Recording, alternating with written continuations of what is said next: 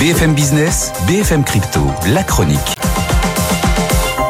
On a du mal à se stabiliser hein, sur les marchés crypto. Là, il y a une petite correction euh, un petit peu nette après la reprise des derniers jours. Ouais, tout le monde y passe. Hein. Le Bitcoin qui décroche assez nettement des 42 000 dollars, l'Ether autour des 2250, puis alors l'XRP, la correction vraiment marquée, des gringolades assez nettes sous les 50 cents. Et puis ça tangue aussi, euh, notamment euh, sur le réseau Ripple, avec euh, ben, un hacking géant. Ah oui. Oui, là, un vrai piratage en bonne et due forme. Hein. 113 millions de dollars. Et là, c'est pas un hacking sur la blockchain, mais bien un vol de crypto dans plusieurs portefeuilles privés. Et pas n'importe lesquels, puisqu'il s'agit des wallets privés du cofondateur du réseau Ripple, qui gère la crypto XRP.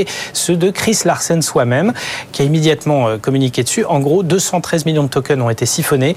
A priori, ils seront assez vite retrouvés, puisque les pirates ont tout de suite essayé de, le- de les transférer et de les blanchir sur plusieurs plateformes assez connues, comme Kraken. Facilement traçable.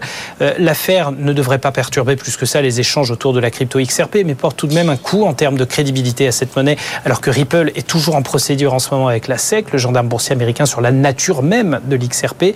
Décidément, des réseaux euh, crypto bien perturbés ces derniers jours. À noter aussi que le réseau Solana a dû subir des perturbations à la suite euh, du lancement d'une crypto spécifique sur son propre réseau, celle de Jupiter. Une opération de promo géante, comme ça se passe assez souvent, avec des cryptos gratuites, un airdrop, comme on dit, mais qui a visiblement un peu déraillé, provoqué pas mal de bugs. Du coup, les cours de Solana en ont souffert ces dernières heures, en revenant largement sous les 100 dollars. Merci Antoine.